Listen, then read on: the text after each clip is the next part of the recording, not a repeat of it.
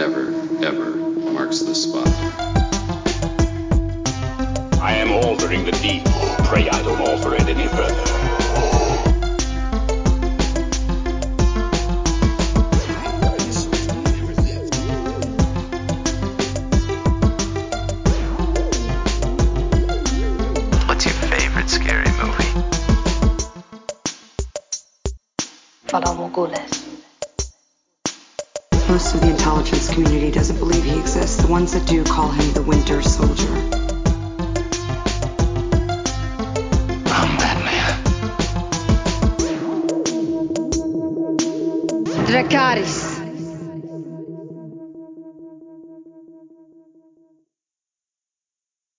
Hello, everyone, and welcome to this week's episode of the Top 5 Report, the podcast that believes a real smart TV would adjust its own volume when you start eating chips. My name is Grill Beers for the evening. Along with me, as always, is my brother Peter. Here. What? What's going on, man? Not much. That's a pretty good one. Um yeah, it's so it's so annoying when you're watching TV and you eat some chips because it's never the audible sound of the chips like outside of your head. It's always like that interior chip munching sound that really you can't turn the volume up high enough to uh to get over that. It's a it's it's a frustrating problem. it's a first world problem, if you will. it is uh, a frustrating problem. so, anyway, man, how's your week been? Uh, it's been pretty good. Um, we are officially past the official uh, cosplay holiday, some people might call it. No, uh, Cal- Halloween is over with, and uh, that kind of happened in the Cosplay holiday. um yeah yeah um halloween's over with and uh uh it, it kind of fell in the middle of the week this week so i've been just kind of i guess that's taken up a lot of my time this week so i haven't done too much craziness outside of like halloween parties and trick-or-treating and stuff but that was always a blast Did you get a blizzard by you? Yes, yeah. So it was uh it's really frustrating because uh, I really wanted to take my son uh, trick or treating. Like I knew he was so excited for it, but it was like a couple hours before trick or treating time for us. It was just yeah, it was literally like a blizzard outside, and I was like, this is gonna really suck if we aren't able to go. But uh, luckily the snow stopped, and we were able to take him out, and uh, we actually walked around for like a little under two hours, I want to say, and it was pretty nice. So Okay. yeah. Interesting. How Uh, about you? Do you you have a good holiday and all that? well, I worked. Um, the police department. nice. uh, if this is your first time listening to the show, um, I work in law enforcement. The police department asked if I wanted to stay late and help hand like get get some extra overtime on like do a support shift, so assist as needed, but help hand out candy to kids. So I actually had a lot of fun um, driving around neighborhoods and Nice. handing out candies, like waving at the parents, and kids would wave at you, and then you're like, you know. But it what felt weird, and I'm not gonna lie, what felt weird is you're driving through a neighborhood. Do you want some candy? I, I understand I'm in a I understand I'm in a Mark Squad car, but still, it felt weird. that's pretty funny. that's pretty great. But uh, yeah, that's awesome. Yeah. Um, other than that, it was actually um, that was probably the best part was just to uh, interact with the kids and say hi, and I got to see some really cool costumes. Actually, there was this one little girl. She was dressed as Wednesday Addams. Uh, she was probably like seven. Nice. Um, and she had this like really well put together Wednesday Addams costume, and then she even had a little fake hand like up on her the top of her head. So she had a thing Okay. like kind of mount like almost like it was like part of her hair, like kind of like on her. I don't know if it was a wig or like they found a way to mount it in her hair or something like that. But um, it was mount. It was really cool looking. So Nice. That's that was awesome. probably my favorite one I saw. Um, Y- you know what costume I saw quite a bit this year, which really surprised me, and I don't know what it is, but I'm seeing a lot of hamburglers this year. I did, and I don't know why. Cause course so you we went to this. What's that? I said, of course you are. Yeah. so we went to this uh, Halloween party. It was like a adult centric Halloween party, Sure. and uh, there was somebody there dressed as the Hamburglar, and it's like, oh, that's that's crazy. I haven't seen the Hamburglar for years. And then uh, when we went trick or treating, we also saw there was two kids uh, running around who were dressed as Ronald McDonald and the Hamburglar, and these kids had like great costumes, like they just looked spot on, really good. And I'm just like, it's weird that I've seen like two Hamburglars in a row. But then, you know, I log onto the social medias and I've got I'm seeing like people I knew from high school who are dressing up as the Hamburglar this year and I don't know what's going on, why like so many people have Hamburgling on the mind, but uh that was a, that was probably my biggest uh surprise with this I like holiday this year. so. hamburgling. Well, you see, when you go to a party and you see a Hamburglar, and then you, it keeps popping up. You come up with some more uh, Hamburglar uh, phrases and jokes. So, Yeah, yeah, um, but yeah, good stuff. Um, all right. Uh, well, uh, well, your costume, by the way, the picture I saw of it looked really good. So well done for doing Jack Sparrow. Yeah, yeah, thanks a lot. Yeah, that Yeah. one was. Uh, it, I think it came together pretty well. It's literally. It consisted of like one trip to the to like a thrift store where I, where I bought like I bought like this oversized dress shirt, this like vest, some pants, um, a bunch of belts to use and stuff. And then I kind of just filled in the gaps with stuff from Spirit Halloween. So I got, you know, a prop pirate sword, um, you know, some like pirate boot leg bracer things so that uh my my feet didn't look goofy in the costume and stuff. But it really was like pretty easy to put together. And like my only regret with it is that I didn't really make anything for this costume. Like I feel like looking at years past, I usually have like, you know, you have to make a paper mache mask or you have to make something and my costume this year was literally just random stuff that I put together, but I think it turned out pretty well. Um and then my my only regret with it is I think if I ever do this costume again, I'm gonna get a better shirt because like I said, I kind of got just like this oversized dress shirt from Goodwill, but I think I want to get like a more piratey, like official pirate sort of shirt. You know what I mean? So, but yeah, I, I appreciate it. Thanks. Yeah. Um, well, all right, man. Let's uh let's get into it. What do we watch? Would you read anything? Yeah, not a ton Rough from week. me this week. Um, Okay. what's that? I said rough week, not a chance to watch, not a big opportunity. Anyway, Um, no, for me, the only thing I've really uh, been watching is uh, my wife and I started watching the show Wolf Like Me on uh, Peacock. Are you familiar with this one at all, Drew? um, I saw it.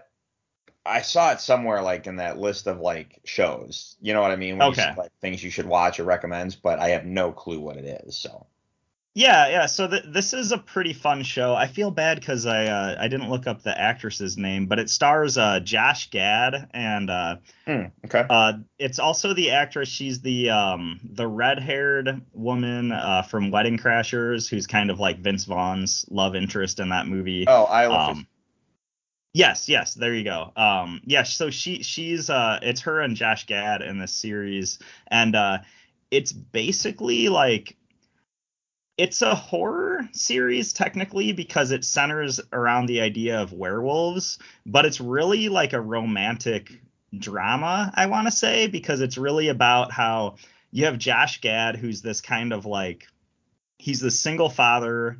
Um, his wife died like years before the show starts, and uh, he's kind of just really struggling with uh, raising his daughter and relating to her and stuff. And uh, it's one of those like serendipitous love stories where he meets uh, Isla, Isla Fisher's character, and uh, they kind of like hit it off. And it's one of those serendipitous things like they end up meeting in this really crazy way. Um, all these coincidences happen, and it feels like the universe is trying to pull them together. The only problem is, and this is a minor spoiler, but if you watch the first episode, you'll be able to figure it out. Uh, she's actually a werewolf. so that's like the major wrench in the gears and she like really doesn't want to be in a committed relationship or you know join a family and stuff because she has this uh you know she she turns into a werewolf once a month Yeah. and that's gonna really cause some issues the thing is when i say that it's a romantic drama that's how it feels like right away and my favorite part of the series um we just started season two tonight so the series is pretty quick moving like the first season is six episodes each episode is a half hour long. Like you can watch this really fast. Um, but season two, by the time season two started, I started to realize there's a lot of humor in the show, but it's very dry. Like you can watch this show and take it completely seriously, but you'll start to slowly notice like oh no, there's a lot of humor, but it's really, really dry and really subtle. And I've kind of been really enjoying that aspect of it. Um, and it, it is it is kind of refreshing to have like, you know, kind of a horror sort of thing that doesn't focus a lot on like the gore and the blood and the guts and stuff like that. And uh, here and there you do see bits of like sort of like the gore and some of the practical like monster effects uh, splattered in for lack of a better term. But I think it's like it's done in a cool way that like when they do bring that stuff in, it's either just really jarring or really humorous, and uh, I think it's it's a pretty fun series so far. So that's about that's about it for me. But I've been I've been enjoying the show from what I've seen. Sometimes, you know, sometimes the uh, subtle humor, subtle dry humor, yeah, uh, better to be completely honest. Like you know, like when you a really good example of a movie with a lot of dry humor is uh, Ocean's Eleven. Um, there's Right, right. some really funny moments in that movie, and it's because of like the deadpan or the like silent response or the line that you know it's a throwaway line, but on a rewatch you're like, oh my god, that's hilarious. You know what I mean? Like so sometimes that stuff can be better. So I totally hear you. Um, yeah, I didn't really know what this was, so thanks for the review on that. Um, oh sure thing, yeah. did you anything else? That's really like pretty much it for me this week. So uh, how about you? Do you watch right. anything crazy or? So first off, um, in my realm of trying to keep up with comic books and everything, I have been reading a lot of Injustice. Um, Oh, crazy. which I've been picking up here and there. Like I pick up, I read an episode or two, issue or two, and then I put it down and I read a little bit more and I read a little bit more.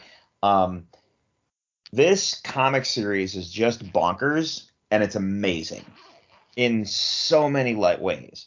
Um, if you don't know DC's Injustice, um, I'm on the fr- I'm on Injustice, which is like 70, it's like 100 and some issues, and then there's Injustice 2. So I'm planning on reading both. And the Yeah. other one is I want to say like it's another 70 to 100 ep- issues. Um, but it it almost is like I honestly feel so. All right, how do I word this? It's very clear Zack Snyder when he was making the Justice League movie, Batman v Superman, all that stuff. I think he was really trying to predicate on the idea of I want to do this right, but I really like this Injustice storyline. I really think he was like going for something like that Yeah. For some Yeah. stuff, which is great. Like I think that's really cool what he was uh, setting out to try and accomplish. Um, at the same time, um, Injustice. Uh, at the same time, like Zack Snyder's trying to do that, this is like almost like a precursor for what the developers of the Boys were going for. Um, Homelander being the Superman character and being a complete sociopath. You know what I mean? But this is like Superman in Injustice. He kills the Joker because the Joker kills Lois Lane. So Joker, it's the whole thing starts. Joker kills Lois Lane. Yeah. Superman in a like fit of rage kills the Joker, which is a slippery slope. And now the question is what's up? And then Superman's like, no more bullshit, and just starts ju- judge, jury, executioner, like taking everything into his own hands and just dealing with it, which becomes a moot point for certain characters, which draws which basically draws a line, and the superheroes ultimately go to war with each other. And then the villains are like taking sides with the superheroes and stuff, and it's kind of it's really kind of cool. But there's certain like shocking moments, and I'm gonna spoil some stuff just because I it's amazing. Um, Superman killing Oliver Queen. Um, Right. in you know in the Dark Knight Returns, they have that little side story where Oliver Queen is missing an arm, and you're wondering how that happened. Well, because Superman ripped his arm off in a conflict at some point. So in this, Superman actually kills Oliver Queen. So Black Canary is like on a straight vendetta against Superman.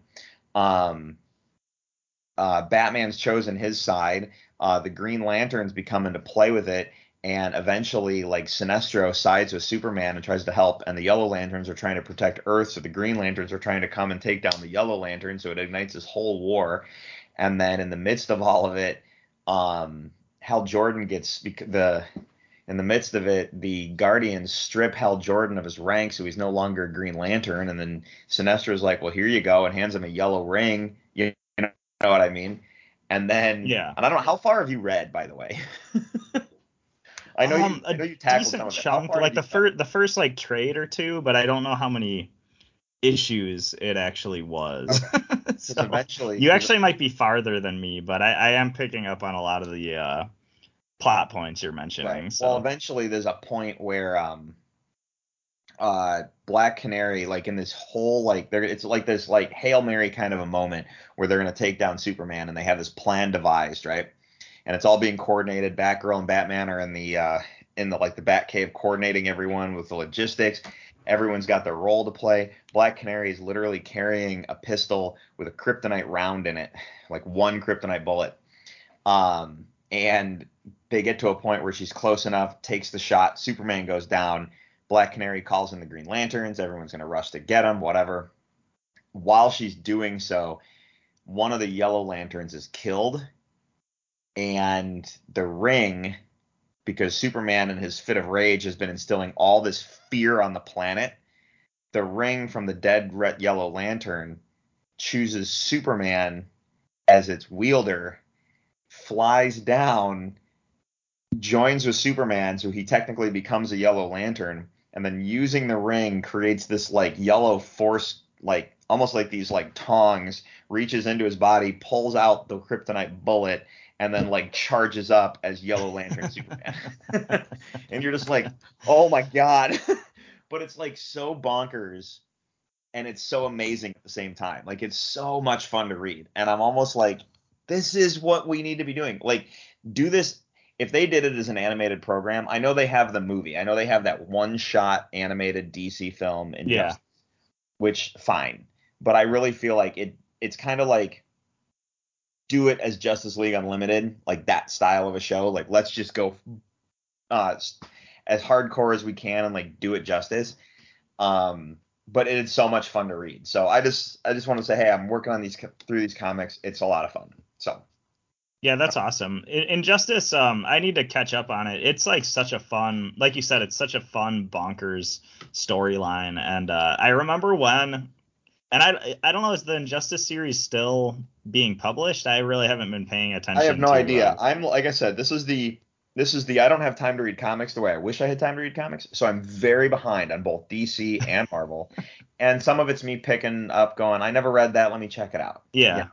Um, Um, so because what I was gonna say is I know Injustice for a while was like the number one or like one of the top DC releases for like a long time, and uh, it's funny because it's like technically like a non canon thing, and I know there's a lot of people who have issues with like I don't care what the circumstances are, Superman never would turn that evil, and I think that's there's some arguments there too, but at the same time it's like not necessarily about that. It's like about creating this crazy scenario that puts all of your favorite DC heroes against each other in one way or another.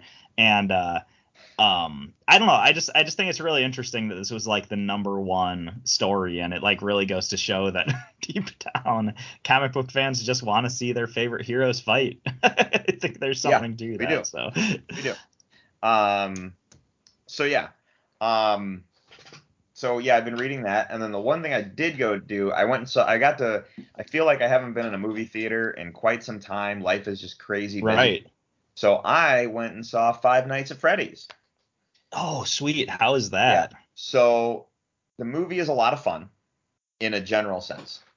Um, the animatronics and everything were really cool. The um, I it was more of a thriller than a horror film.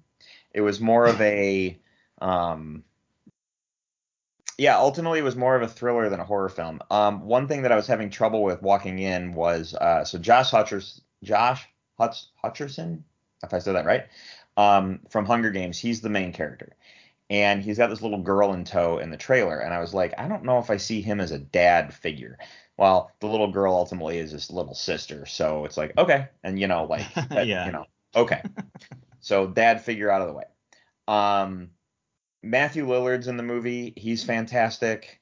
Um, but the story itself is if you don't know the Five Nights at Freddy's storyline, the story covers itself really well.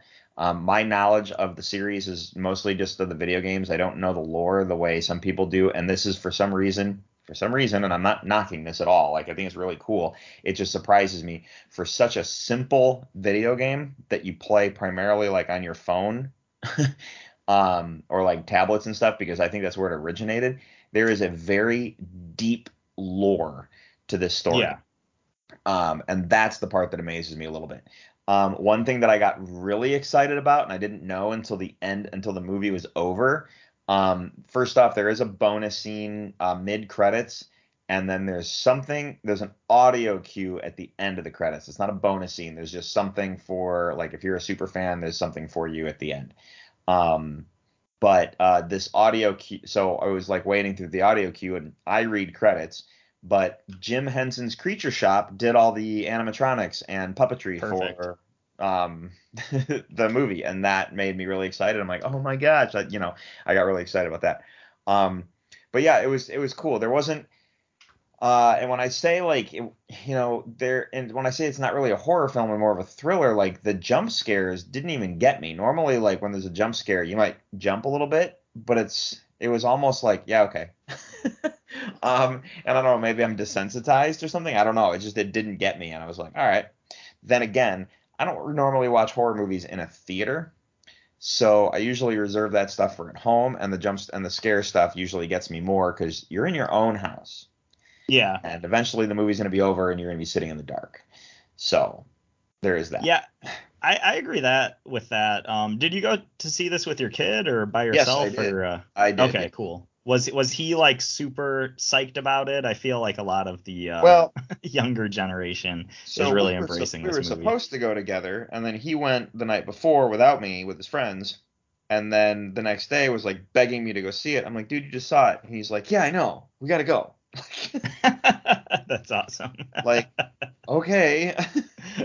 so Uh, that's kind of how that went down, but you know. That's great. I, I really want to watch this one. It's kind of weird that it's in theaters because it's also streaming. I think it's streaming on Peacock as well right now. So it's Um, streaming on Peacock if you have a Peacock membership. Right. So Um, like, so yeah, Peacock, and then there's the Peacock that you have to pay for. So if you're paying for Peacock, yes. Um, and that's where that was the loophole. I'm like, well, I guess I'm going to the theater, so yeah. right on. Um, I'm I might I'm probably gonna be watching this really soon, but uh, it's good to hear that it was a good time. Um, also, I think they just probably kept in mind that this is like a very, I'm assuming PG-13 uh, horror movie. Like I think they knew that a lot of um, younger kids were gonna be into this one, so maybe that's why some of the scares and some of the gore and stuff was uh, tu- tuned down, if you will. Um, Well, they also were shooting for a PG-13 rating, so they can get the higher, uh, um, box office dollars, the right? higher box office dollars. Yeah, so Yeah, yeah, good I'm call. pretty sure. Um, I'm pretty sure it did well enough to be, um, you know, get a sequel because you know, but now you just need to watch. Um, I don't know if you've watched Willy's Wonderland with uh, Nicolas Cage yet, but uh, now you need to watch that because that's like a weird, weird, weird indie film that's like very inspired by Five Nights at Freddy's, as far as I know. So. right. I, I don't know how familiar how familiar you are with Willy's Wonderland at all, but I thought it was a really fun, and just bizarre movie. So Um, but yeah, I'm not at all. But other than that, sorry, it's just I, as I, it's all good. threw me off just a minute ago. I'm like, no, I'm not familiar with that at all. Um, but yeah, so ultimately the movie was fun. I definitely recommend it, especially if you're looking forward to seeing it. I think you'll have a good time seeing it. Um, there's uh the yeah, my only complaint was I think I wanted it to be scarier. I thought it was going to be. Um, they didn't. I don't think they played up the um the Jaws effect. I guess is the best way of wording it. You know how you don't see the shark. Yeah. Um, they didn't like in the video game. You're in the security room, and then like the creatures are like the the animatronics are on screen, and then suddenly they're not on screen. I don't think they did enough of that, and that's one. That's the only really negative I have on the movie is that like I my knowledge of the game was expecting that to be like a scary point, but you know, Blumhouse makes good movies in general, so yeah. Yeah, I I feel like that's a pretty core part of of the game. So I'm actually now really curious to see Well, there was how there much was they played of- that up or not, Yeah, and that's the thing. Like I said, there's it's the issue of um, it's the issue of adapting it to screen and the deep lore that they had to dig into, you know, and that's the what they're like they had a lot of ground to cover in one movie. And especially like in a movie that not that they were planning on getting sequels, but we don't know if they're supposed to get a sequel. So they could have been literally like trying to do this in the sense of let's do everything we can because we don't this might be our only shot at it True. True. you know and sometimes they'll do that and then they're going to go you know that's that's kind of how christopher nolan tackled uh, batman begins it's like i'm just going to do this the way i think it should be done because it might be the only one i do you know so Yeah, that that I can definitely see that point, and I still haven't seen this movie, so I can't comment on on it Sure. too much. But I also do think there is a there is a value to just giving somebody like you can do an adaptation of something, but if it's a very big lore base that you're trying to translate to the screen, like I also think it's okay to just give people a taste of what the actual thing is and you know kind of like leave them wanting more and not try to force too much um, lore into one movie. Like I think there's some value in that as long as like the slice of the original thing that you're showcasing is very true to the original source, if that makes sense. But yeah yeah yeah i'm with you um but yeah that's about it for my review on five nights at freddy's go see it it, it was fun cool, Um, cool. The uh but yeah, that's about it for me too in terms of watching and reading. So you want to talk about news? Yeah, let's go for it. I feel like my mind is all over the place tonight. I don't really know why. uh, but whatever. All right. So a bunch of Marvel stuff dropped, and I don't know how true it is. A lot of this is rumor. So this is it. Some of it, in my opinion, could be spoilery. So we'll get to that momentarily. Um, a quick hit thing. Uh, we talked. Uh, we know House of the Dragon season two is currently set to premiere uh, summer of 2024, so next summer. Awesome. However, uh, one series we haven't heard about in a while is the other prequel series, uh, Knight of Seven Kingdoms. Um, and it's good to hear an update. It is currently set to start shooting in 20 in spring of 2024. So Nice. that's going to be shooting while House of the Dragon season two is airing. Um, what's nice about that is House of the Dragon season two was able to shoot amid all the strike nonsense. So it's good to know that this doesn't isn't affected either, and they're able to go in front of cameras. So we're gonna get that. Um, there's a concept image. There's a sorry. There's a concept keep image going. that got released that looks pretty cool, but it's literally a concept image. So I don't know if it's actual on set or what. Uh, because if it's getting ready to start shooting, there's a lot of principal stuff that had been done, like costumes and test footage. Like there's got to be some test footage that has been captured just from like costume designs and that kind of thing. So you were saying, No, just it's it's interesting because um out of all these like huge studio um TV shows and stuff that got halted during the writer's strike, you have uh, House of the Dragon was able to keep filming, and now you have this thing that um I know I mentioned it when we were talking about you know our list about all the productions that are back on the table now that now that the strike is over, and I did mention this one, and uh, I think it's just interesting. I didn't know that this show was going to be filming this soon, and uh, it's pretty crazy because it's almost it almost seems like we're going to be getting really closely released Game of Thrones shows, which is pretty awesome because I feel like it's just going to strengthen Game of Thrones presence uh, in the world of like nerddom, if you will, because we're going to have a drought of a drought of MCU stuff, a drought of Star Wars stuff, like a drought of like a lot of these really big franchises that had to go on hold. But then Game of Thrones is still churning stuff out, and I think it's gonna really like you know what I mean? Like it's gonna really make them like at the forefront because they're gonna be still delivering the um delivering the goods, you know, in 2024 and beyond where I feel like next year we're going to have a huge drought of entertainment unfortunately because of the strike, you know what I mean? we got a drought already, I yes. just think people realize how affected we all are yet. Um, so yeah, like I think I think the real effect hasn't hit just yet. So I, I think it's gonna be it's gonna be interesting like next summer to see like how many blockbuster movies are actually coming out and how that's all gonna play out. You know what I mean? yeah, yeah. All right. Um, moving on. Uh, Highlander reboot with Henry Cavill from director John Wick. Director is really happening. Cool. Um, so yeah, hopefully, hopefully this does go because Henry Cavill's career has so many ups and downs. I hope, um, I hope this is a real thing, and uh, I just I want to see him play with some swords again. So let's see our Highlander reboot. uh, right on. so yeah, um, so that's a quick one. Um, the Hunger Games play is heading to the stage in London in 2024. Um, a Hunger Games play is headed to the stage in London between this new play and a big screen prequel movie coming in November. It's a good time to be a Hunger Games fan. A Hunger Games play, I'm glad it's not a musical, but a Hunger Games play, I don't know.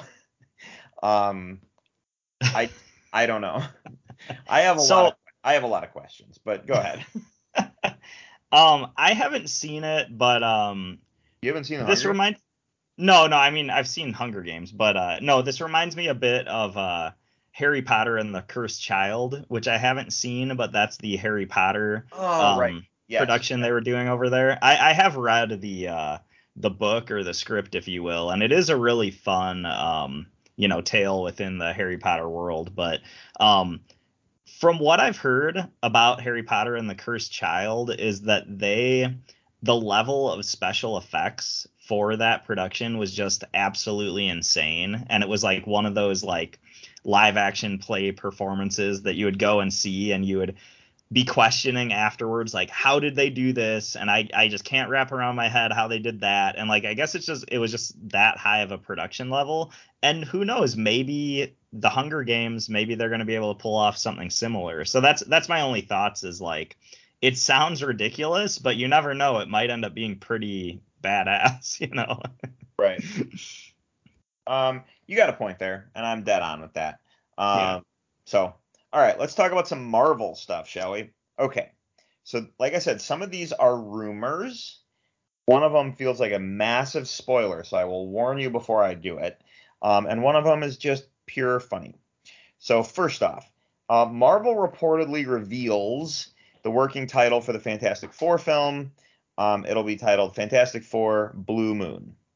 Um, I don't really know what I get out of that. I don't know. I'm not familiar enough with the Fantastic Four comic books enough to know if that rings a bell with anyone like, oh, I know what story arc they're doing. You know, like when they said uh, Captain America the Winter Soldier, everybody freaked out because Right. we knew exactly what we were talking about. Um, or anyone who keeps up with comic books knew exactly what they were talking about. I don't know Fantastic Four's uh, lineup well enough to know if this is a specific story arc, but I'm down for whatever Blue Moon is. So, yeah i'm kind of Um, right there with you not a lot to say but uh, Yeah. not a bad title so Not a bad. um, Mahershala Ali was almost ready to exit Blade yes um, over script issues. However, Michael Green, the writer of Logan, um, has been hired to write the script from scratch, with the film now being made on a budget of less than 100 million, uh, which is a small budget for a movie like this. However, it's the guy who wrote Logan, and I don't remember Logan costing a ton, but Logan was a fantastic film. Yes, we give a lot of credit to James Mangold, but I'm a big believer in the script, like the writer is king, and um, the the script is where you're going to get a lot of your story. They have to bring it to life and they have to put it on camera for sure, but you got to have a good story too. And um, having some like Logan is just a really good place to start. Like, hey, this is a solid film. It did well. Um, he knew what he was doing. He knew how to tackle this, you know, franchise. Let's give him Blade too, you know. So I thought this was great news, and I'm good to know that Mahershala Ali is not gone. um, I do feel like Blade's been got put in the back burner for whatever reason, but yeah. yeah, it's it's kind of crazy because I feel like the budget that's announced for this movie is it does seem super low in comparison to like all these big budget superhero films and stuff.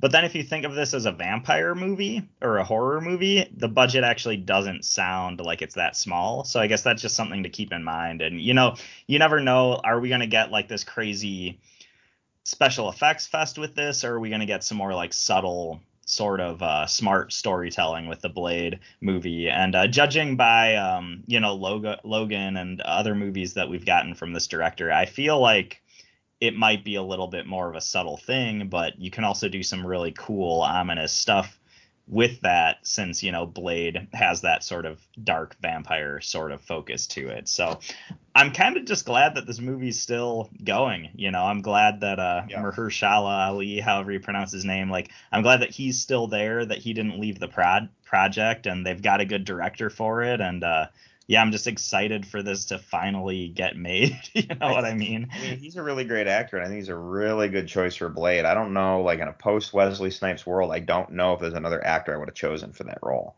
So That's an interesting that's an interesting question and I feel like we could really if we wanted to, we could really start uh, pulling names out of the hat. But I kind of agree Well- with what you're saying. Like he seems well- like a really good fit for the role. I'm glad you think that's a great point, and I'll explain later tonight at the end of the episode why I think that's a great point. Anyway, um, this is a big one. All right, uh, Jonathan Majors, who plays Kang the Conqueror. Um, we didn't really cover this heavily on the show because I don't like getting into a lot of the real world scandal Yeah. stuff on the show because unless it really affects things. And we don't know how it affects things yet. There's a lot of stuff in there because if you start getting into some of those real world scandal stuff, we got to start possibly offering up opinions. And I don't want to say the wrong thing because it's not my place. Uh, but Jonathan Majors was involved in some domestic abuse scandal issues. And in the midst of all of it, he has been arrested. Um, and that doesn't necessarily mean he's out. That just means that he's been arrested, right? So, um, the issue we have right now is that uh, because of Jonathan Majors' arrest, Marvel executives are rumored to be considering to pivot to a Doctor Doom storyline instead of a Kang storyline. Um, I think not nothing against Kang or Jonathan Majors, but I thought they were going Doctor Doom anyway.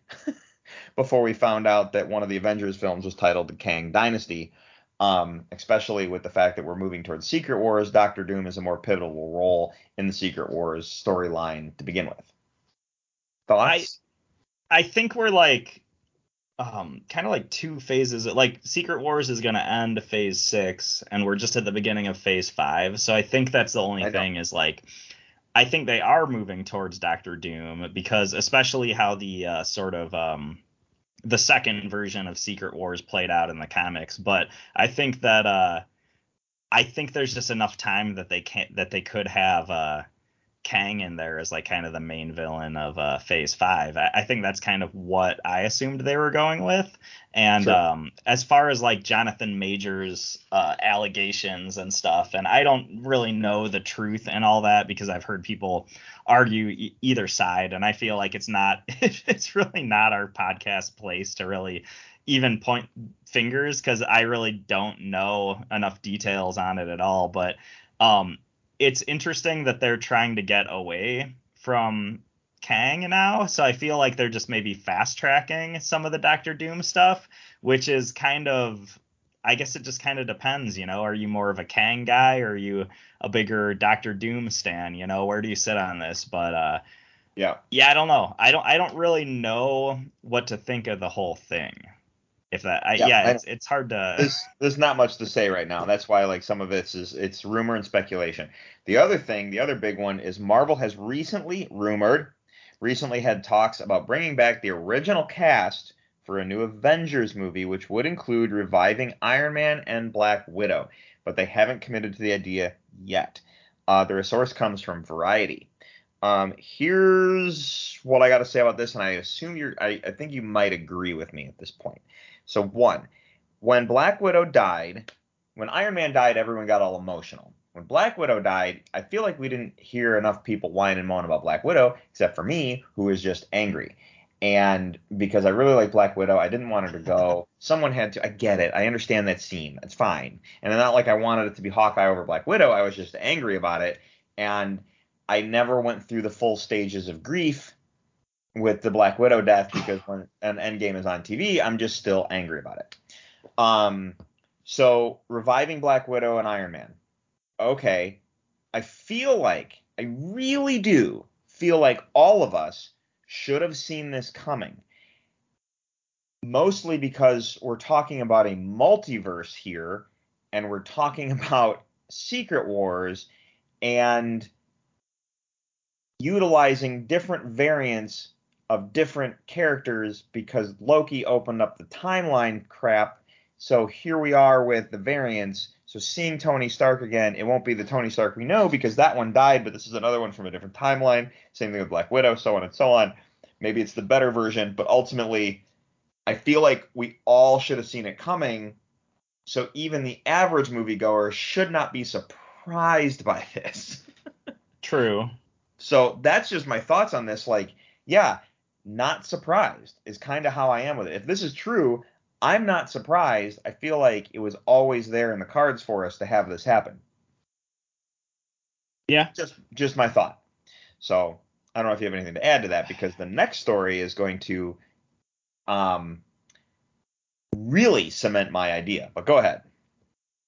Uh, it's it's hard to know what to say. I just feel like it's the MCU is in a weird place, and I think for like a while now, like we would talk about it on the podcast, Drew, and I feel like whether we were talking about MCU fatigue or just uh, different things that have been going on, I feel like there's some of the the fact that they are in a weird place has been kind of evident, but I feel like stories like this um, coming out does make you question things more and makes just the whole state of it kind of evident as as far as like the MCU from the beginning always seemed to have like this really clear concise plan. And now it feels like we're getting all these stories like they might ditch Jonathan Majors and focus on Doctor Doom and they were thinking or might be thinking of bringing the original Avengers team back. And it just it's just weird to hear. And I, it's one of those things it's like do you want to trust the original laid out phase outline that they had, or do you want to just see how they're going to switch it up and uh, how things are going to play out? But I feel like, I mean, you watch the first three phases and you get to Infinity War and Endgame, and you have that core Avengers team, and so many of them were killed off. You know, when you're you're left with like Thor, the Hulk, and uh, Hawkeye and uh, it's kind of just like you know maybe your favorite character from the MCU is kind of not present in Phase Four at all, and I don't know if that contributes to MCU fatigue at all. I don't really know what to make of it, but it is interesting to hear this stuff and uh, kind of like the Jonathan Major story. I'm not really sure what my thoughts on it are yet. You know, it's there's a lot right. to unpack there, and there's a lot to uh, come to terms with, if you will. So. Yeah. Um, so yeah, we'll see. But here's a point I gotta make, and this is the spoiler story.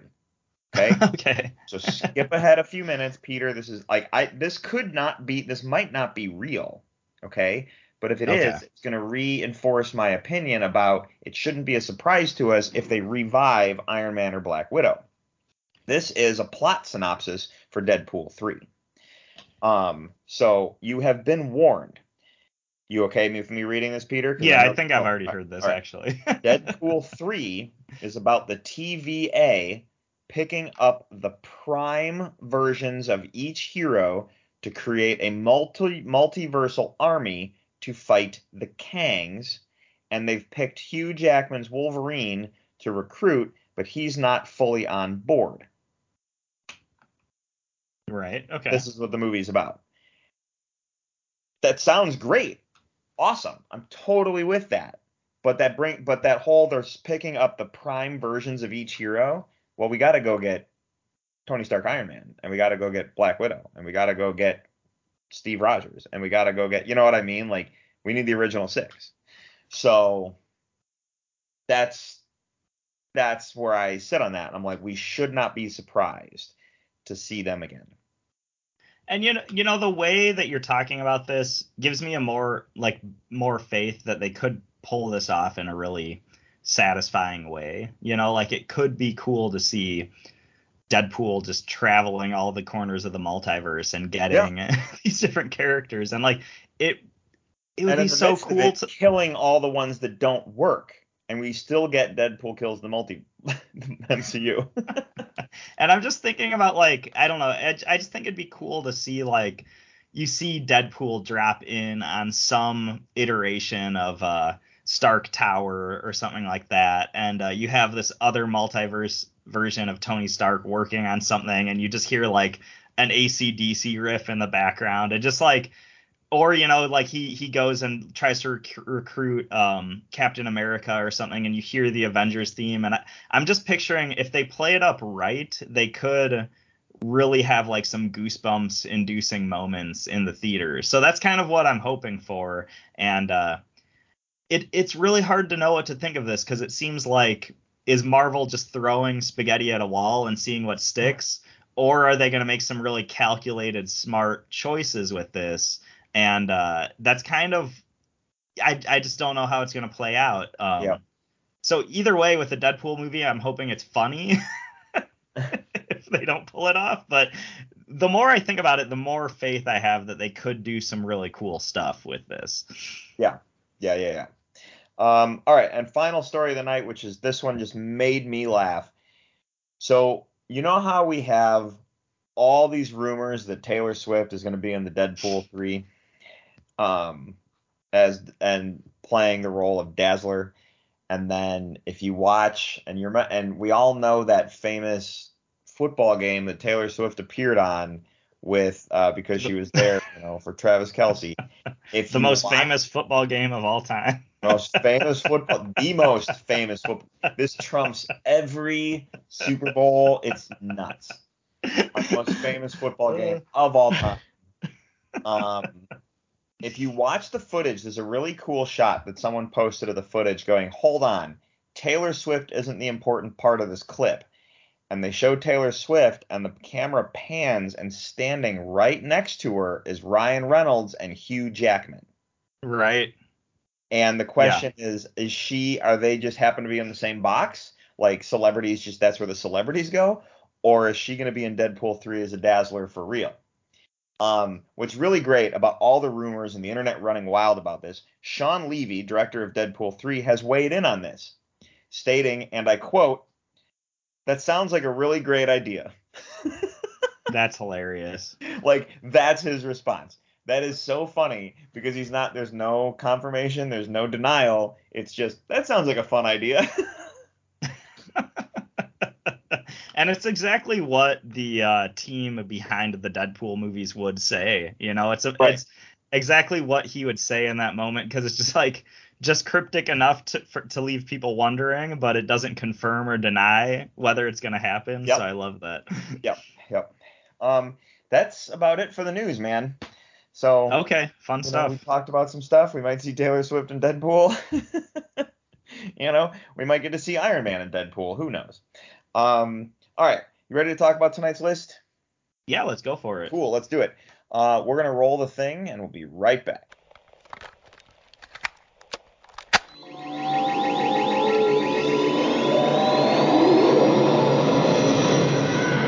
And now for the top five. Okay, Peter, this was your pick this week. So what are we yeah. talking about? Uh, this is a list that I've been sitting on for a while. Um, it's kind of one of those lists that I feel like was inevitable. Like at some point we were going to cover this topic, and uh, what better time than after Halloween? You know, after our Halloween episode when we're talking about blood and guts and gore and horror movies and crazy stuff like that. I thought it'd be fun as a nice palate cleanser to talk about lighthearted things, to talk about stuff that's funny, to talk about jokes, and to talk about our top five favorite uh, stand-up comedians. Um, so that's what we're going with this week, and uh, this one was fun for me. Um, I feel like a while back I was actually kind of like dabbling into the comedy world or sorry, the comedy nerd world is what I meant to say a lot. Like I was listening to a lot of uh, stand-up comedian podcasts and stuff, and uh, I was like so tempted to throw my hat in the ring and actually try doing stand-up comedy, and I never, I never made it that far. But uh,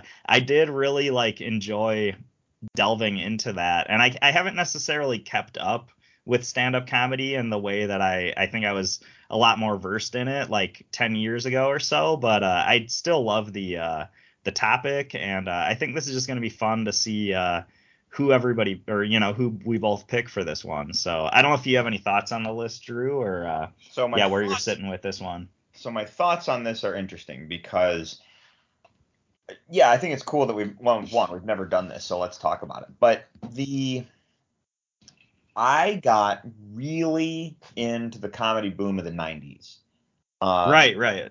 really into it. In this in the level that like so you and me and our brothers i'm the oldest. So there were nights that you know when i was younger before i started driving and stuff that you know mom and dad would go out and they'd ask me to babysit.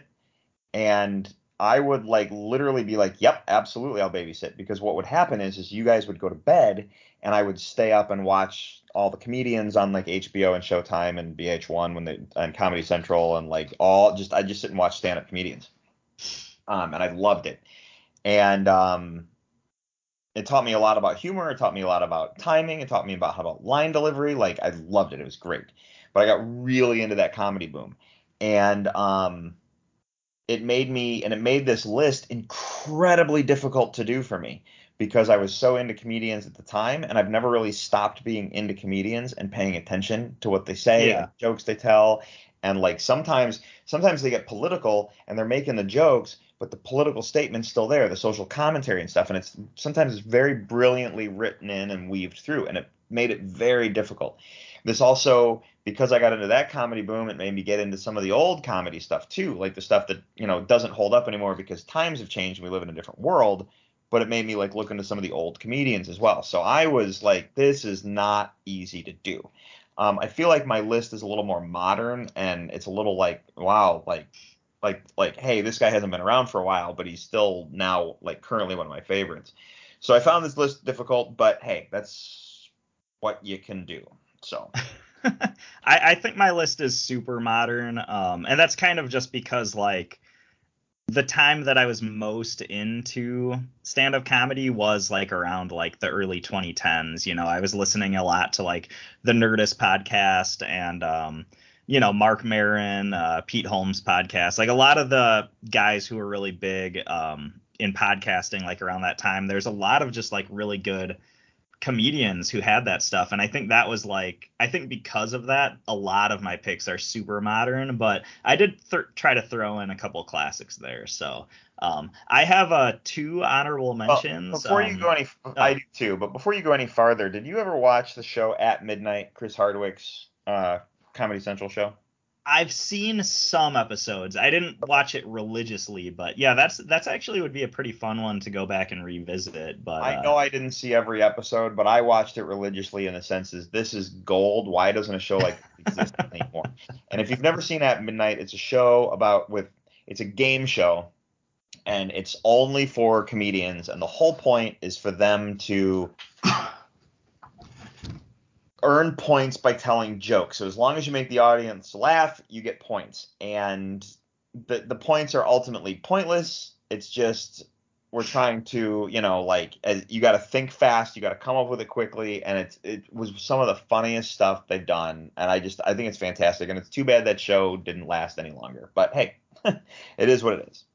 Um, I'm now I'm kind of curious can you even stream that anywhere at this point uh, like I kind of see if I can actually find it, but uh, that'd be a fun one to revisit. But uh, I, I think I think you should. There's a what the one of my favorite episodes. Uh, Matt Mira from so Chris Hardwick from Nerdist hosts the Mhm. show.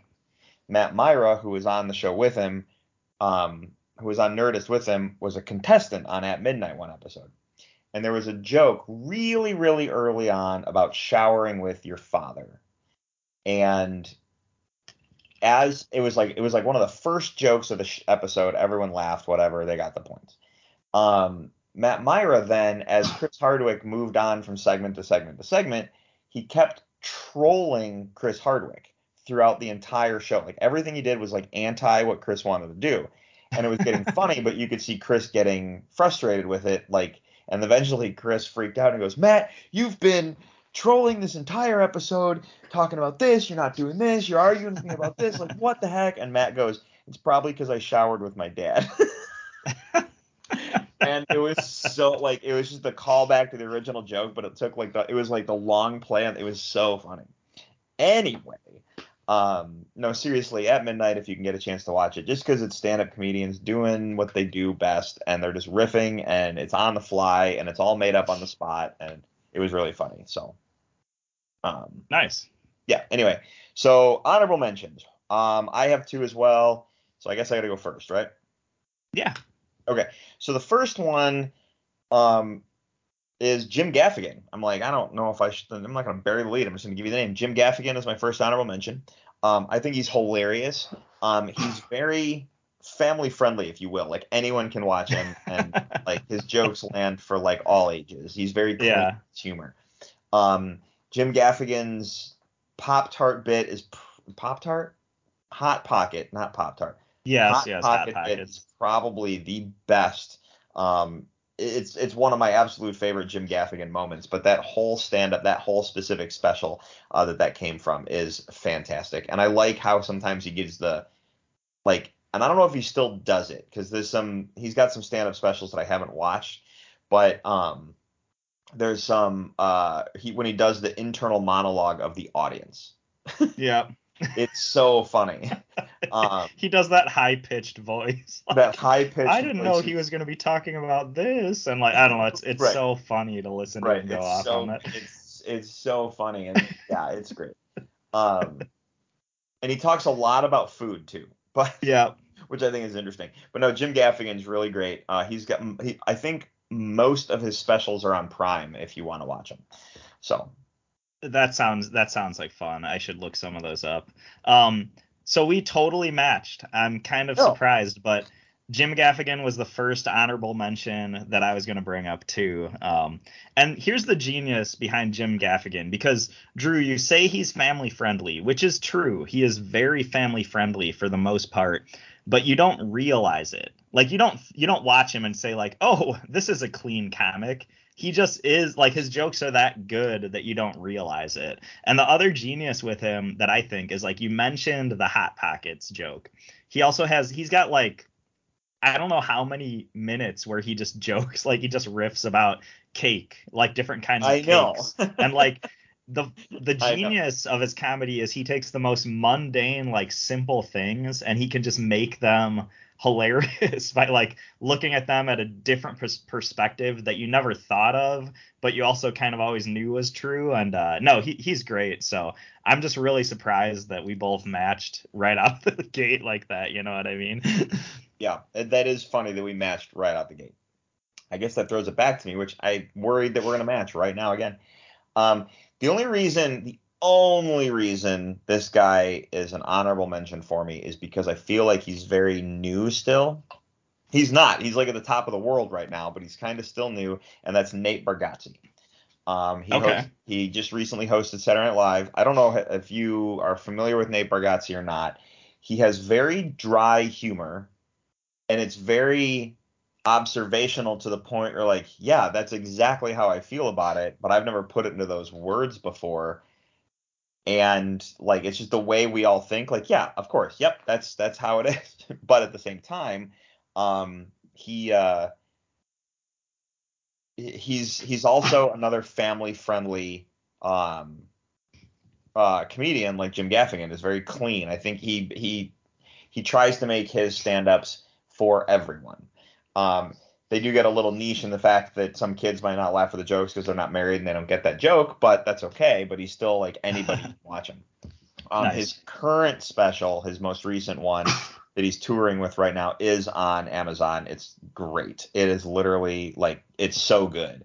Um, so yeah, definitely watch Nate Bargatze if you don't know him. Uh, you really should.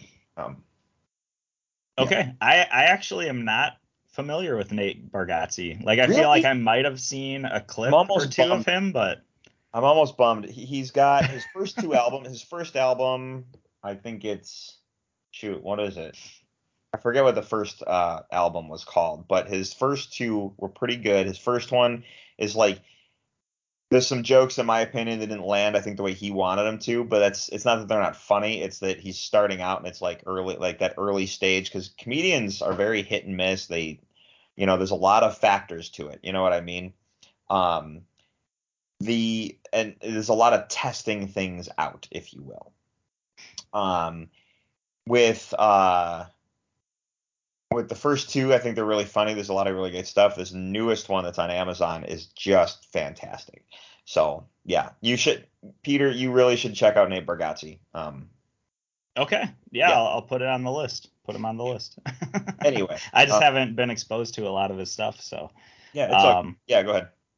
Yeah, so my uh, next honorable mention, I actually went with uh, Kumail Nanjiani, um, who I don't know how active he is right now as a comedian because I feel like at this point most people know him from his acting career, obviously, or oddly enough, like they know him for his role in the Eter- Eternals or uh, the movie he did, The Big Sick, or um, uh, you know other acting roles he's he's appeared in, but he um I knew him first and foremost from um just being a stand-up comedian from stuff like the Nerdist like we've mentioned that podcast a lot already on this episode but you know from appearances on the Nerdist or um maybe like G4 appearances he had and stuff like that but I just think Kumail Nanjiani is hilarious. He's one of those comedians who you can tell he riffs with the audience sometimes. Like some of the if you watch one of his sets, some of it always tends to be like there always tends to be a lot of improv, but he just like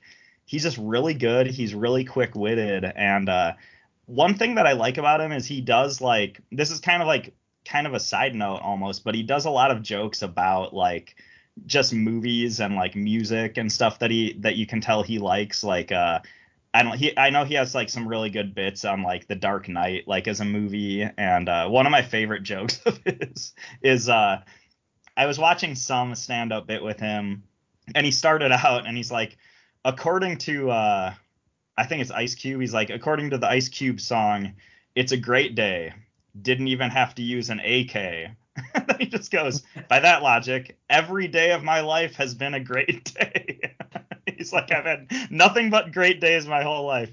And uh no i don't know. I think kumail is hilarious. Um i can't really do justice to any of his bits but uh no he's he's He's- great so. Kumail Nanjiani is absolutely fantastic, and he's Indian, so he tells some really good stories about India, which you know we can't relate to, but he's got this, you know, we can't relate to the way he can.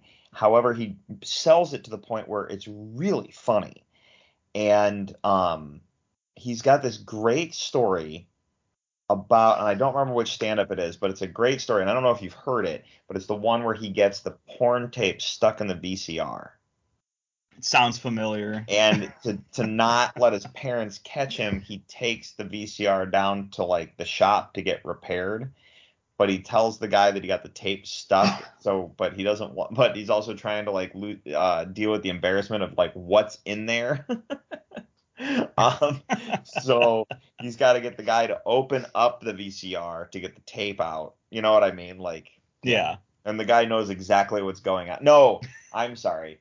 He opened up the VCR to get the tape out, but he couldn't put it back together properly. So he Nice. took all the parts down to the shop to explain it to the guy, like, hey, I broke the VCR. And the guy knows exactly why he broke the VCR. like, that's awesome it's fantastic. Yeah, Kumail Nanjiani is great. He's a really good comedian, and you're right. I don't think I've really seen him do much since uh, his Marvel stuff in Eternals.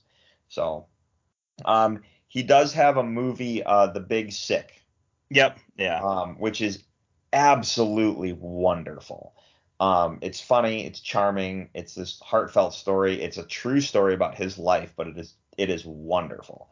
Um, so yeah, check that out. that's that's what's kind of cool about that movie too is uh just through like listening to his uh, old podcasts and stuff i kind of knew the story going in but it is a really cool like you said heartfelt like love story so uh yeah Yeah. good stuff Any- anyway, Um, so that brings me to my first actual pick of the night, and I went with Dana Carvey. Uh, oh, nice. Good now, call. remember, I got into the comedy boom in the 90s and I've kept with it. So, watching all these comedians now, watching comedians back then, Dana Carvey is uh, from Saturday Night Live. He's half of Wayne and Garth from uh, Wayne's World.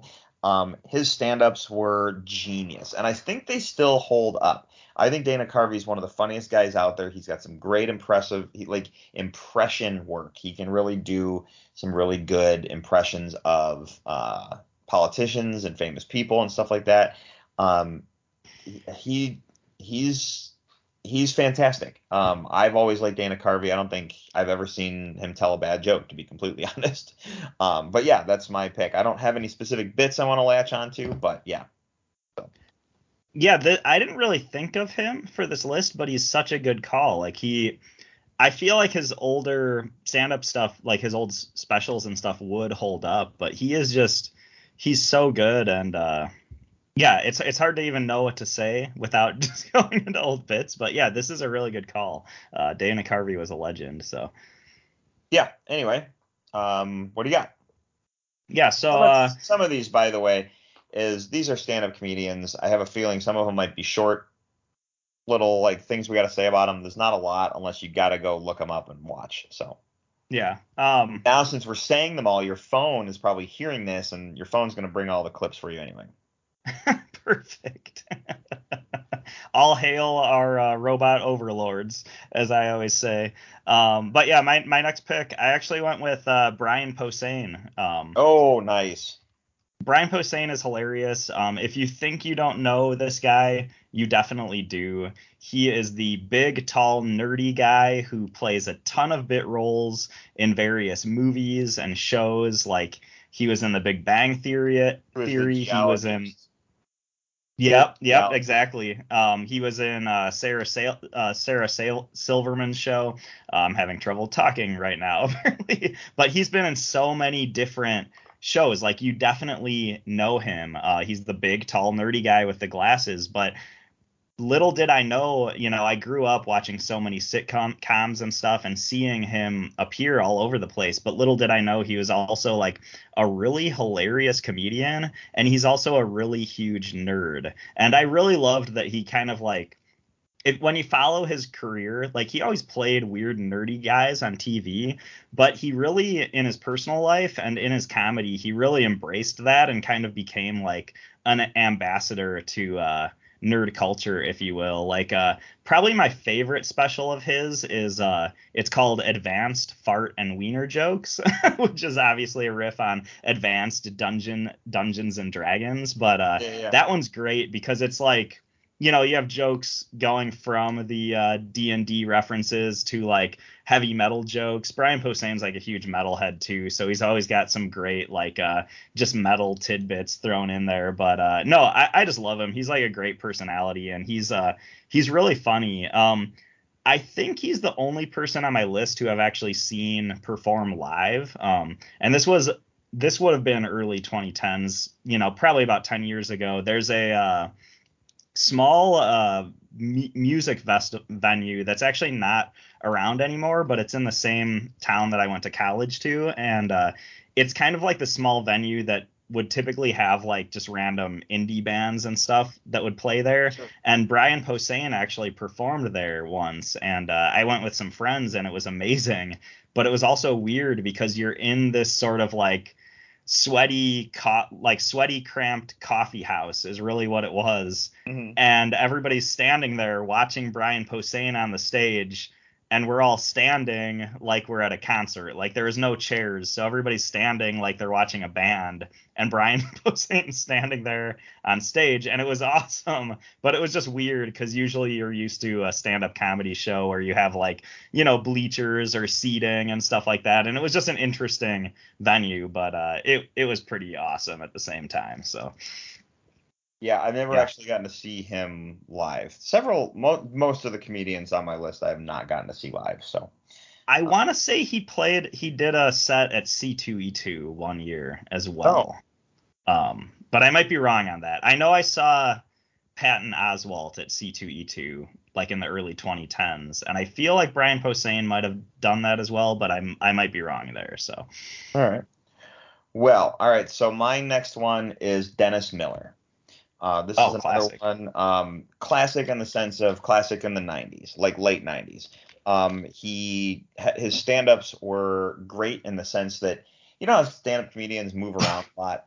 They grab a microphone, they walk back and forth. Dennis Miller was one of those guys who doesn't do that. He microphone, he walked up, hand in one pocket, talked with his other one, and just talked. Some of the things that came out of his mouth were great. He talked quickly. He talked to the point. He made a lot of poli- it was a lot of political humor, um, but it was also um, it was just really funny how he structured the joke.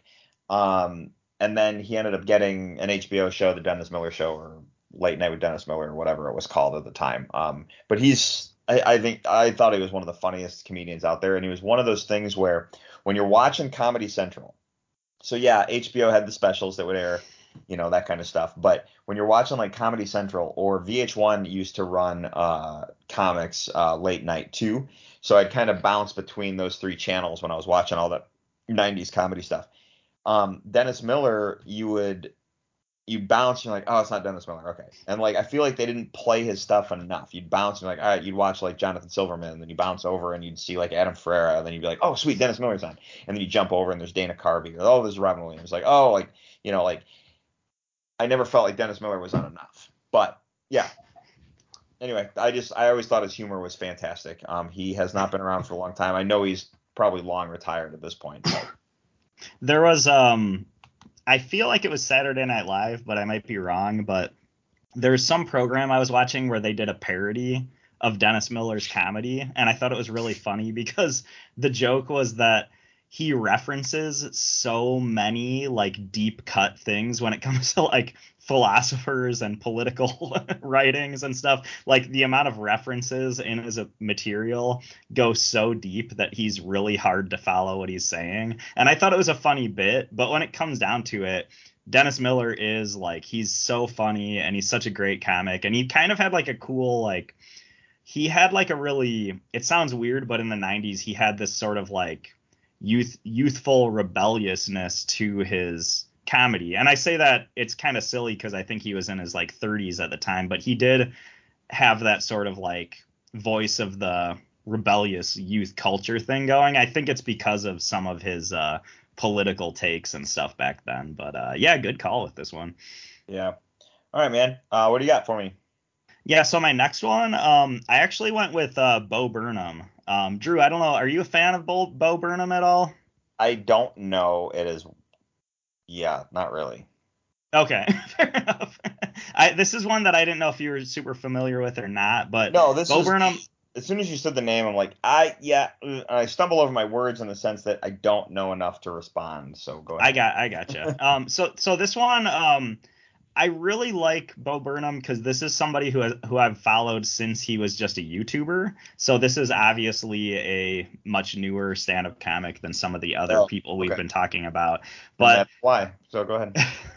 so this is um this is a this is a guy who um at the time I guess he was like late teens early 20s and I remember hanging out with uh, our younger brother Sean and some of his friends back in the day. And uh, one of his friends I don't remember what we were doing we were just kind of hanging out at somebody's house.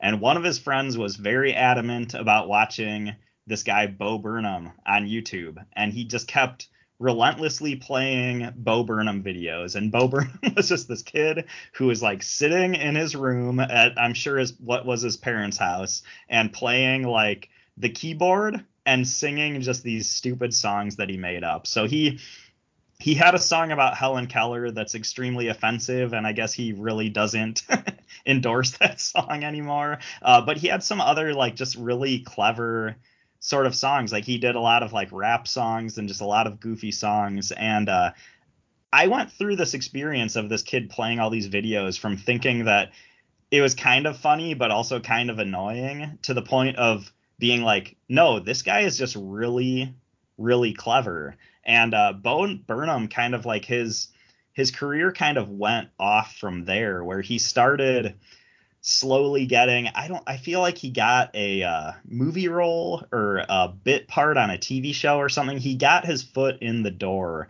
of like the Hollywood like comedy world and he kind of just took off from there and you'd start seeing him randomly show up here and there just in bit little places until eventually he had like his own uh, comedy central i think he did a comedy central presents episode and then he had his own comedy central special and he's released specials from there.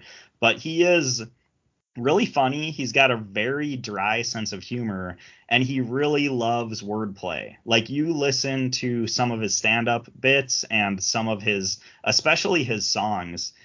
His songs are so intricate with the wordplay. Like uh, I can't remember the name of it, but if you look up the lyrics, it's his song that's uh, he has this song that the chorus is I hate catchy choruses and I'm a hypocrite, and it like kind of repeats that, and it's just like you know it's so catchy it gets stuck in your head.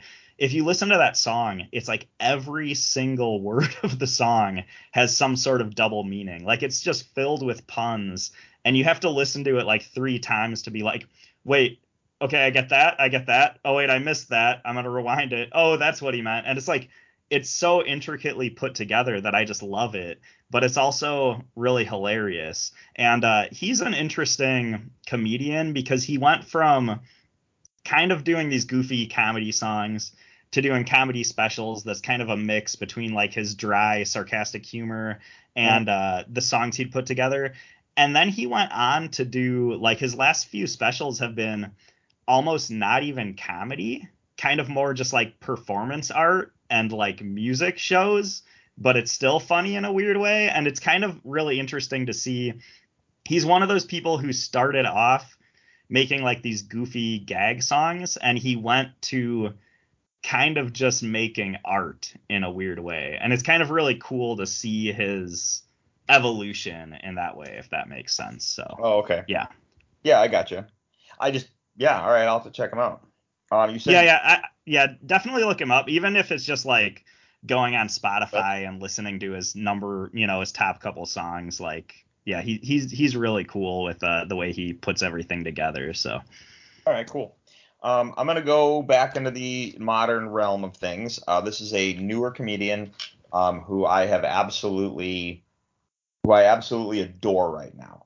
Um, and um, I've always now this is not a sexist statement, but I've always, to me, there's very few female comedians that I find funny. Um, not that they're not, not that women can't be funny. It's just there's very few that I find funny in comparison. Um, and this is one that really hit me hard. Um, and she's absolutely amazing, and that's Taylor Tomlinson. Um, I don't know if you've seen her stand-ups, Peter. Um, the first, her first two are on Netflix. I think her first one's better than her second. Um, and then she's got a new one that's being toured right now. So hopefully that lands on Netflix soon because they really want to watch it.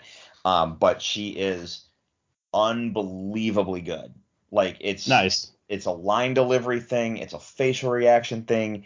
It's a wordplay thing. Like she hits on all these levels, and like some of the things you relate to, um, and some of them you're just like that's you know like you like I've been like one like I've straight been there. I know exactly what you're talking about, and then you know there's things that you know she talks about, and you're like yes, that's exactly you know, it's it's so good how she structures her jokes and how she puts everything together and tells the stories that she's telling. Um, and then uh, she apparently is going to be hosting the after midnight show that airs after uh, Stephen Colbert. Um, found that out uh, this morning. so good for her. Um, but yeah, I think she's fantastic. Uh, you should check her out, dude. She's really, really good. So Yeah, I don't know if I've really watched any of her stuff. Uh, like I said, I've kind of been outside of uh, the comedy nerd realm for a bit, but I have heard her name thrown about a lot. So I think, um, yeah, I'll definitely have to check her out, see what all the fuss is about. But uh, yeah, No, so- sounds really cool. Um, and in terms of like which one came first, if you watch, like I said, I think the first one's funnier than the second. They're both fantastic. I just think the first one's funnier than the second. Um, if you choose to watch them in a specific order, the dates are attached to them on Netflix, so you can see which one came first. Um, so yeah, Nice. and I didn't, I don't think I knew that with the stand-up comedy stuff on Netflix, but the the dates are on there. So yeah. Anyway, Taylor Tomlinson, everybody watch it. It's fantastic. So go ahead. Yeah.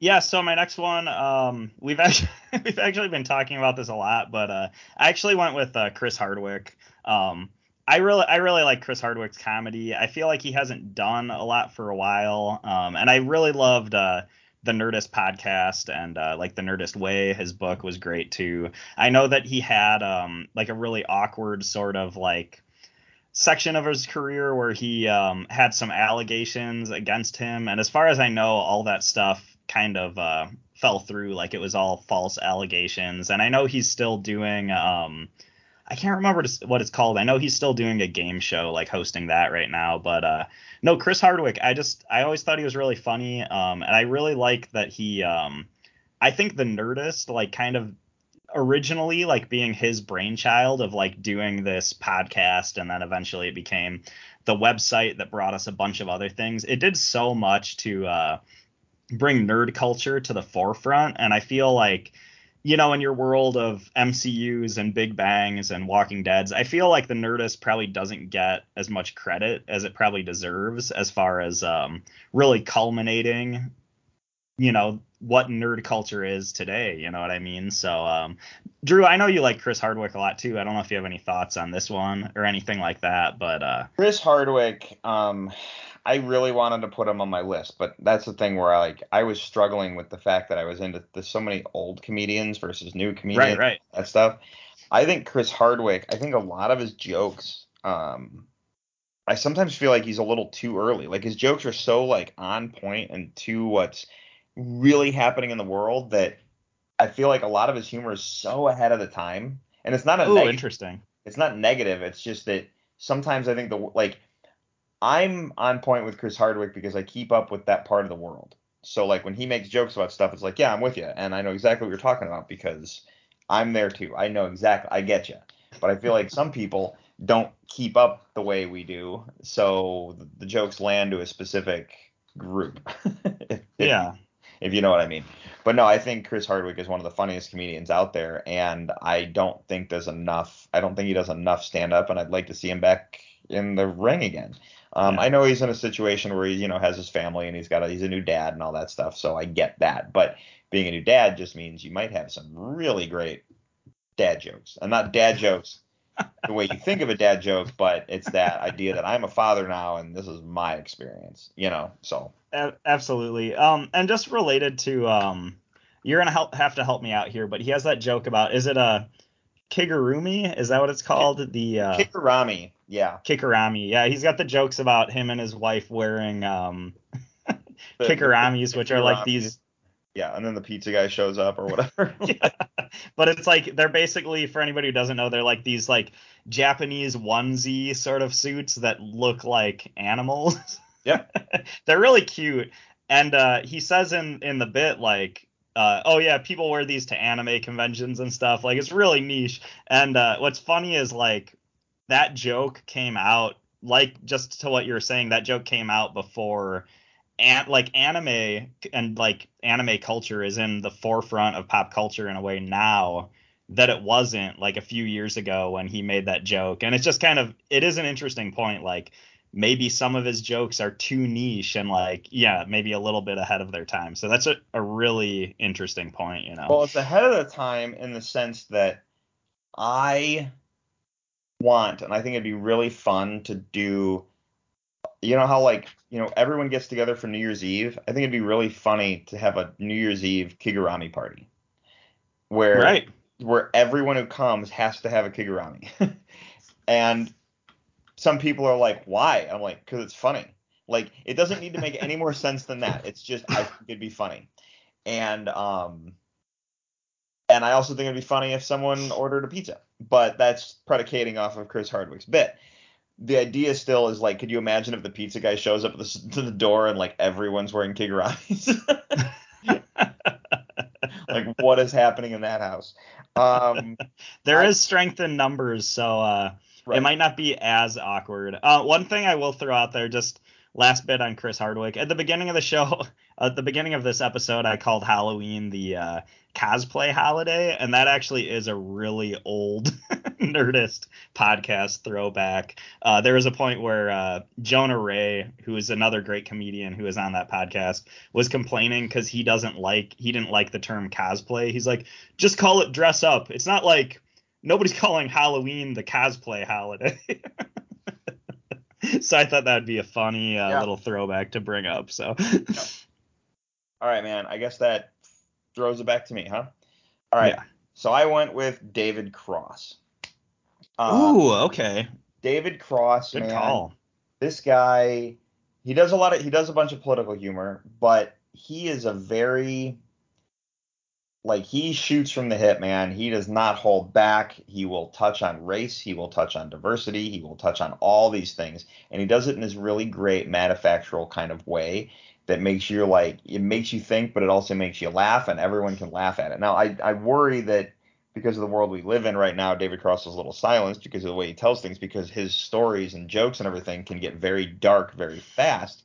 But at the same time, you're you just I mean it's just great. Um his album um Shut Up You Effing Baby is one of the I think it's one of the best comedy albums out there. Um but yeah, dude, David Cross is great. Um he's got a lot of really great um lot of really great bits. There's not one specific I want to like tee up and say check this out because I think all of his stuff is fantastic. So um he did have a actually I'll do one. He did have one. It was at the end of the the special was it was dot dot dot America great dot dot dot. It was the special that came out right before Trump got elected. And um at the end of it, he goes he pulls out this thing. He's like, before I go, I want to do one more thing. And he pulls out this thing. He's, I want to read to you from this thing. And he starts reading this like amazingly written, poignant like speech about freedom and the country and where we should be going in, in the state of humanity and all this stuff. And then he opens it up so you can see what he's reading from. And it's a sales ad for dinnerware. Oh my gosh. and then when he gets to the end of it, and like, so now that you've purchased your plate selection, like, it was so funny, and like, it was the point of the, it was, it was really funny to watch him do that. But that was like one, that was the only prop thing I think I've ever seen him do. But I could not stop laughing, and I wish I could find the actual text because I, just, I wanted to reread it, but I've had trouble locating the actual text from that bit. So What's funny what's funny about this episode is this is just reminding me of other comedians bits because that reminds me so much of the uh have you ever seen the Lewis Black bit where he's talking about how advertisements nowadays like commercials will have something happen that has absolutely nothing to do with the product. Yeah. and he's like you'll you'll you'll tune tune in for a commercial and it'll be like one day there were two rabbits hopping through the forest and one of them died by a boat. and that reminds me of it so much, but with a weird uh, esoteric spin on it. But uh, good call with David Cross. I did not think of him, but he is hilarious and uh, kind of like Brian Posehn. He's another guy who's in so many movies and shows, and I think people don't realize how well they know his performances. you know what I mean? For our younger audience, David Cross is in um, the uh, Alvin and the Chipmunks 2. um, The Squeakquel. There you go. well, um, yeah. So yeah, David Cross, man. Um, anyway, go ahead, man. What's your second to last pick of the night? Yeah, so here's one. Um, I'm kind of curious if we matched on this one. I'm almost kind of hoping, but uh, another very political comic, but I went with uh, George Carlin. And uh, what's that? Said okay.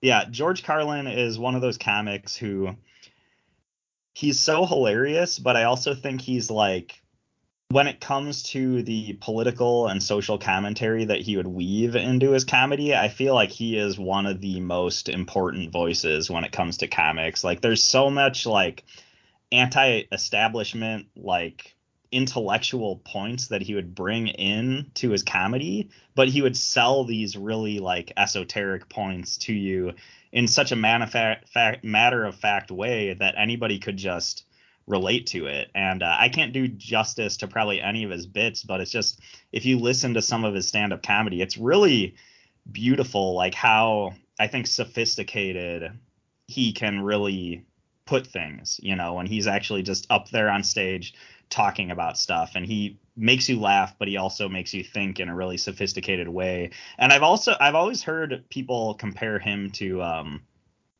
i don't know if they compare him to him but i think they like put him up there with richard pryor. You know like people refer to like richard pryor as the greatest comedian of all time and i feel like they put george carlin like at like a close second because he was just that good. But uh for me george carlin's an interesting personality because this is somebody who I love his comedy. I think I also I also really love his movie bits. I loved seeing him in like Bill and Ted. Of course, like the Kevin Smith movies that he's been in have been great, but he's also a guy that you go back and you realize he was the narrator and the conductor from uh, all the Thomas the Train shows. You know, this is like somebody who's yeah, he well, he's like somebody who's been in my life since preschool and I didn't even know it. So he's just got that like he's just one of those pop culture forces and uh yeah, this is just I had to go with him. So I don't know I don't know if you have any thoughts here, but uh he he was a legend for sure. So Um, so my thoughts on this are we definitely matched. So George Carlin is my beautiful, yeah. Tonight.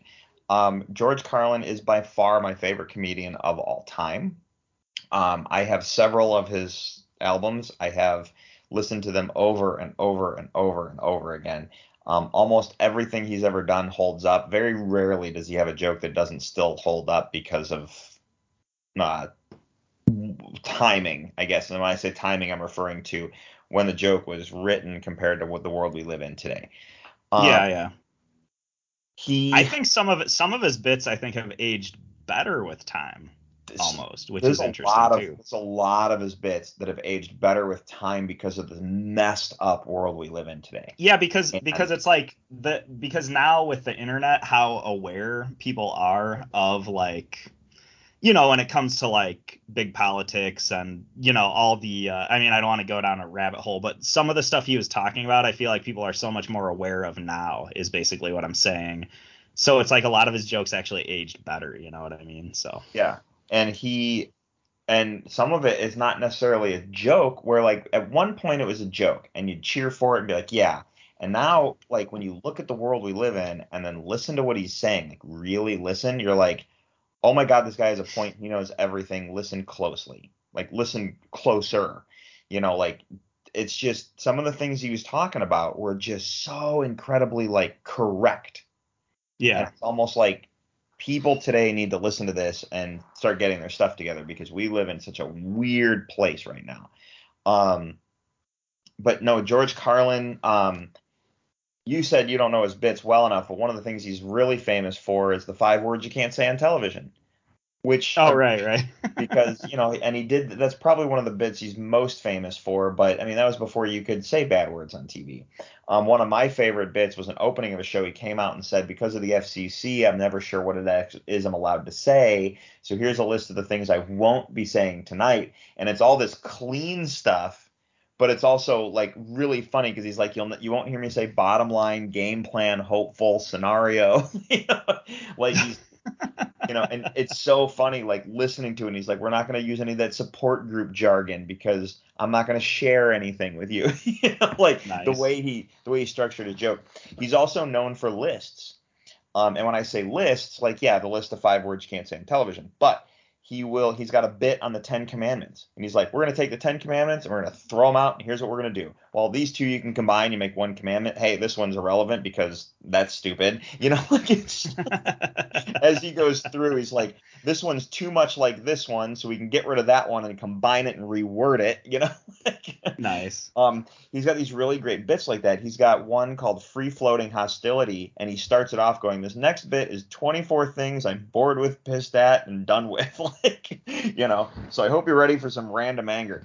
Um, he's got some really great stuff that he works on, and I have always loved him as a comedian, and it was sad when he had to go, but like his stand-up specials, like they're just great, and he looks at the world in a way I think a lot of us should, in my personal opinion. So yeah, George Carlin's my all-time favorite comedian. I knew I was talking about him tonight. He was the first name I wrote down when you brought it up. I'm like, all right, George Carlin, here we go. So yeah, Awesome. Awesome. yeah. Anyway, what is your final pick of the night, man?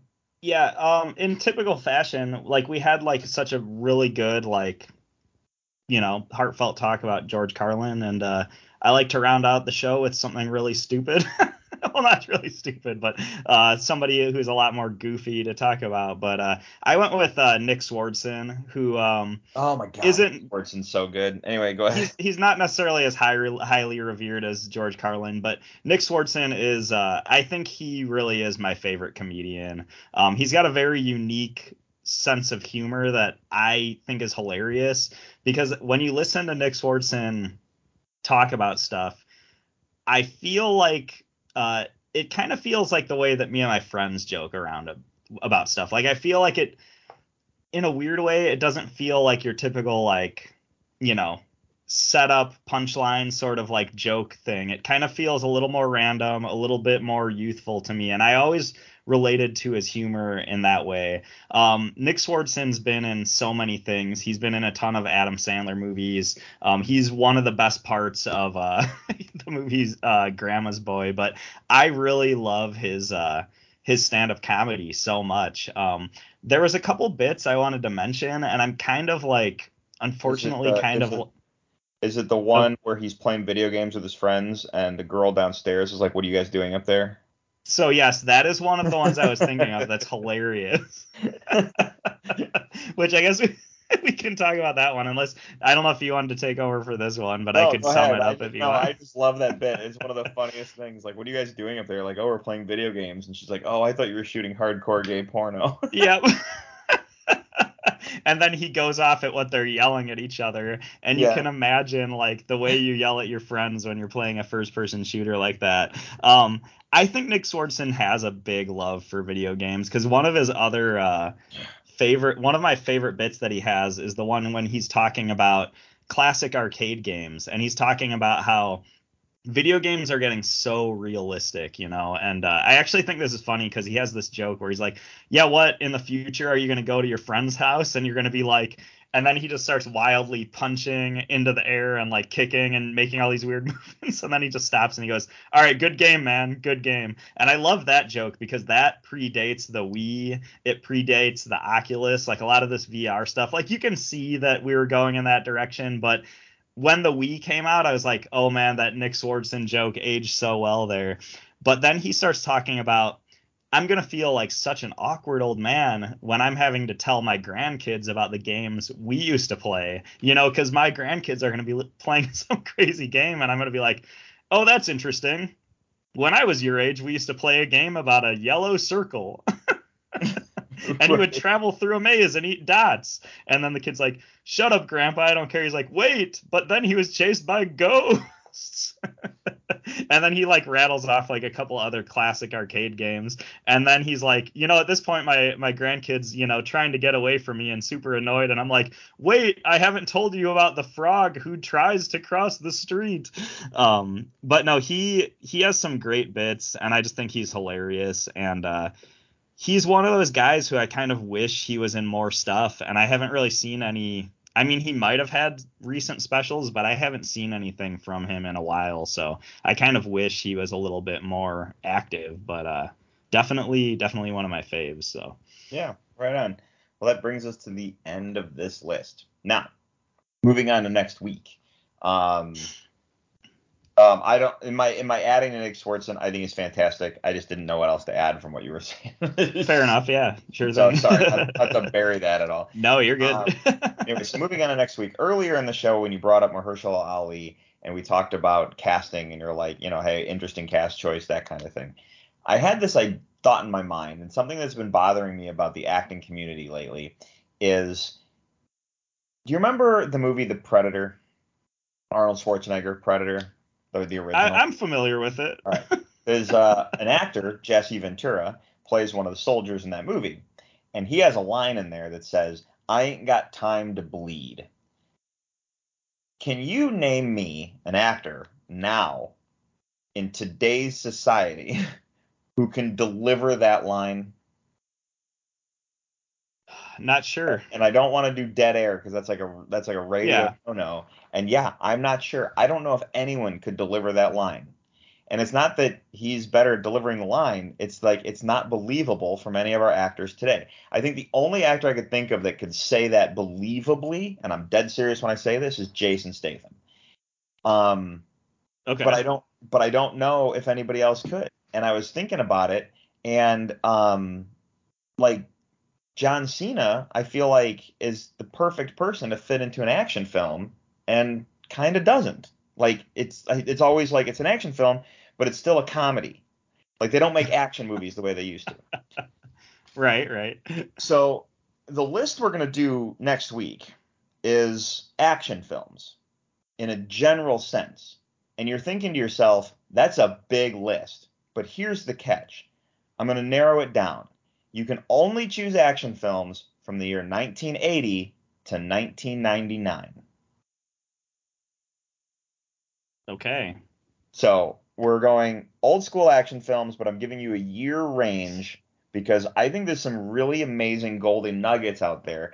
And I think to myself sometimes when we do these episodes that certain movies don't come up in conversation. And they really should do more so. And I'm like, you know what? We're going to do action films from 80 to 99. So it's like a 20 year gap. That's it. What are your five favorite action films? because I think there's some really amazing movies out there that don't get talked about enough that still hold up in my opinion. So, Right. yeah. So I'm not gonna lie, I had no idea where you were going there for a bit. but, It's all right. But this sounds like a pretty fun list. Um, my question is, as far as like action movies that are also like science fiction movies and stuff, are there any limits on that sort of thing? No, as far as I'm concerned, if it Okay. if you can if you can argue it being an action film, I'm down with it because that's the whole point of the conversation, man. So, It's it's it is it is difficult because there's a lot of movies that could technically be action, but I'll try to be uh, as pure as as possible as I can with the uh, Sure. choices I go with. and I so. think I think when I say that, you and all the conversations you and I've had about movies over the last five years, you have an idea of what's going on in my head. But no, yeah, I, I know what you mean. There's that that like 80s and 90s was like an action golden age in a lot of ways. It, so it really was. fun. We don't, and we don't get those movies anymore. We don't get movies even remotely close to that anymore. And I mean, we can argue like you know, uh, Chris Hemsworth has the like those two extraction films, which look great. I haven't, unfortunately, I haven't watched them yet, but they look good. And there's been a couple other action movies that I've seen pop up that have been pretty decent, but they don't make them the way they used to. yeah, yeah. I would agree with that. You know, so yeah, Nice. Um, they're they're either super they're either super too serious, or they take themselves too seriously, or they're playing the comedy edge and they're not as funny as they think they want to be. And I think the comedy can ruin it sometimes. So you got to find that fun balance, and that's where the 80s and 90s came in because they knew how to do action movies.